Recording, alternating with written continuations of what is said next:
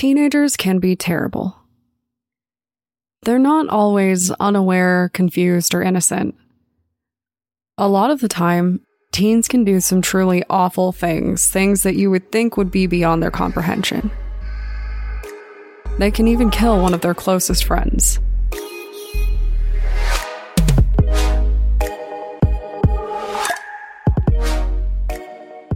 My name is Brienne, and I'm the host and creator of Among the Dirt and Trees, a show where we explore true crime cases that occur out in nature. In today's episode, we're going to continue discussing the murder of Michelle Missy Avila. This is part two of her story, so if you haven't heard part one, go back and check it out.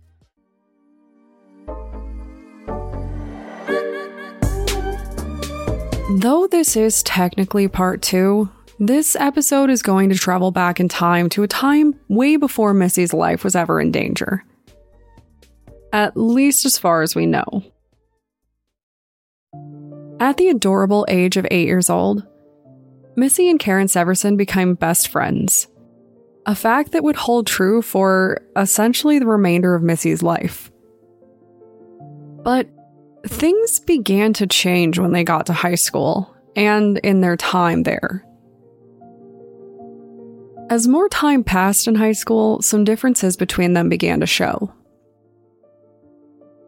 Missy was adored by the students of the school. She was beautiful and popular, and though there was probably plenty of room in the spotlight, Severson didn't seem to see it. With each new day, she grew more jealous of Missy. She resented her for being more popular among the peers and was angry that so many of the young men that they went to school with seemed to have eyes for Missy. And there was another side to this jealousy, too. Not only was Missy getting more attention, but she was also giving less attention. Caught up with a growing social circle and popularity, Missy just didn't have as much time to spend with Severson, and Severson didn't like that at all. In fact, she was so mad that she decided it was time to get even with Missy. Severson took a classic move out of the Mean Girl handbook. She started spreading rumors. Over and over, Severson began to spread rumors about Missy and her supposed promiscuity. She told tale after tale about how Missy was secretly sleeping with the more popular boys at school, boys that almost entirely had girlfriends. This news was ill received. This was high school, and people took rumors very seriously. They were the law of the land. They took them so seriously that a mob of girls ended up in quite a tizzy over it. Rumors of Missy sleeping with their boyfriends reached them, so they all decided to confront Missy and actually beat her up for it. Severson's behaviors continued to escalate as the school years passed by. It seems clear that the two really drifted apart, but not entirely, from what I can tell. At some point, Missy began dating Randy, the same young man that Severson would later claim had pulled Missy into his lap. But this was before any of that. Missy dated him first. At this time, Missy and Randy were together, but they didn't last long when Missy realized that Randy really only cared about partying. Severson swooped in to scoop up Randy, and the two actually ended up dating each other and living together. Clearly, at some point, Randy decided that he wanted Missy back. He tried to put the moves on her, but she shut him down. Seeing his interest in her, she encouraged her current, I'd say frenemy at this point, to break up with him, and as you can imagine, this was not well received.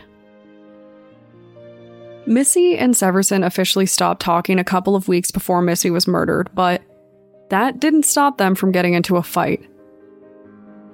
Several witnesses eventually came forward to discuss the fight with police. The two girls got into it at a park, and Severson seemed like she was fairly unhinged. During the fight, she actually grabbed a broken beer bottle and threatened Missy with it. She didn't stab her, maybe because there were witnesses, since it clearly wasn't a moral hangup for her, but she did charge her. Severson shoved Missy and apparently slapped her. After everything was said and done, the two girls separated. This was 10 days before Missy's death. And that brings us to the day in question. The murder that would only be that much worse when we looked back and realized just how little these young women cared about what they did. On the day in question, Laura Doyle asked Missy to hang out. We know this.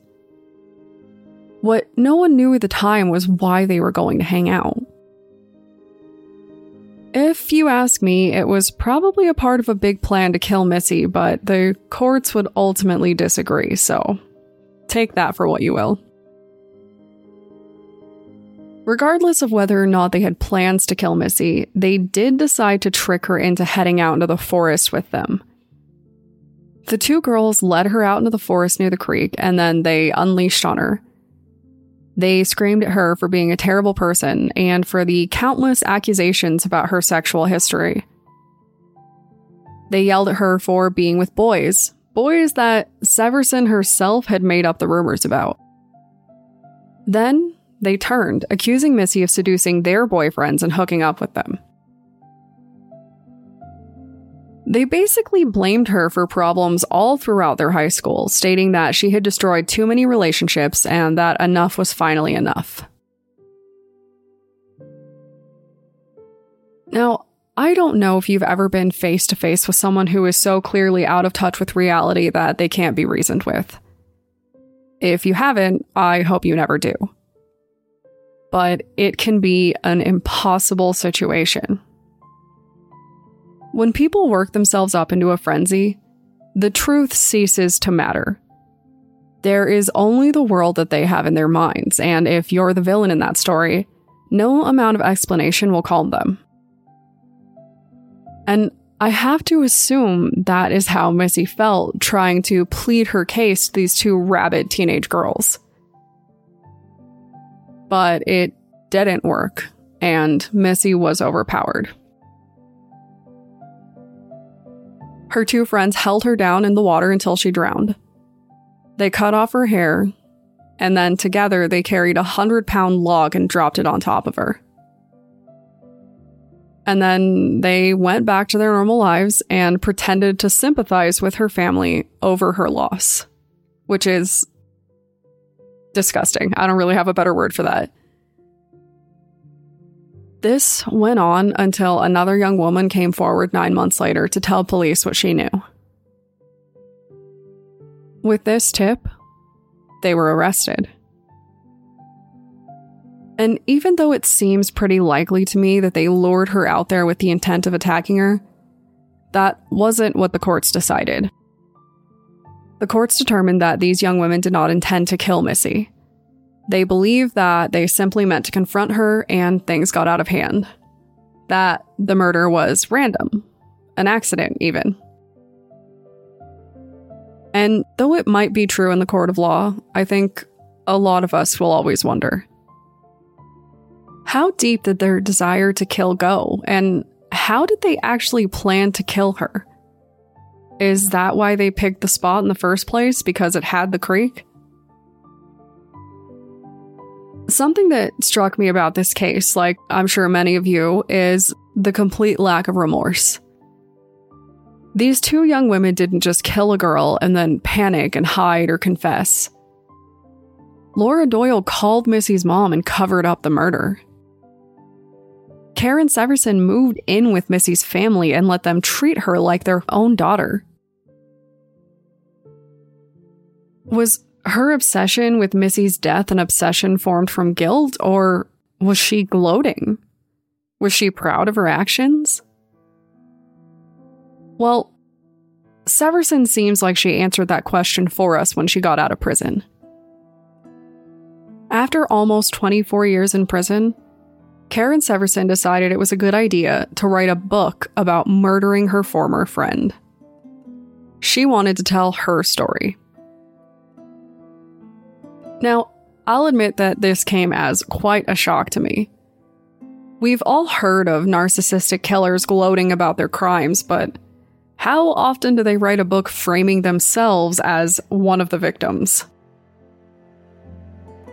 Well, in her book, which I won't even deign to name, but it is only a quick Google search away, she certainly got a lot of attention. I didn't read this book, and I probably won't, I'll be honest, but I'll include some highlights from the Goodreads that certainly caught my attention. First, people are very mad that she really does seem to blame Missy, like she actively played a role in forcing her friend's hands to kill her. She also shows no remorse in the entire book and instead focuses on how hard her life was in prison. And apparently, in a promotional interview, she actually told reporters that people don't seem to realize that she lost a friend and no one seemed to understand her grief. As you might expect, a lot of people boycotted this book and begged people not to let this killer make money for her crimes. But Missy's family took it one step further. When they found out that Missy's murderer was promoting a book talking about killing her childhood friend and was currently negotiating a film deal, they took action. In 2015, they sued her in hopes of keeping her from receiving the money for her work. And in a case that would make history, they won. To help other victims and families, a new law was passed Missy's Law. With this law, it is illegal in the state of California for criminals to profit from telling their stories and crimes involving clear victims. The law is applied to publishers who must actively contact the families of the victims involved and discuss the material in advance. It was a big win for Missy's family, and you'll be glad to know it meant that Karen Severson did not make money for telling her story. From what I can tell, her work has been removed on all major publishing platforms, which I think is a good thing. I cannot imagine the feelings of betrayal shared by Missy and her family, and I can only hope that they're healing and resting easy knowing that Severson won't be making money on Missy's story. But this is another one of those crimes where we have to be realistic about who people are and what they're capable of. Some teens are innocent, but others are killers. The sad truth is that we don't always know until it's too late. So, if you want to discuss the importance of mental health care for teenagers, obscure media laws, or how we can show support for victims without glorifying criminals, feel free to contact me on Twitter or Instagram using the tag at DatPod. Thanks, guys.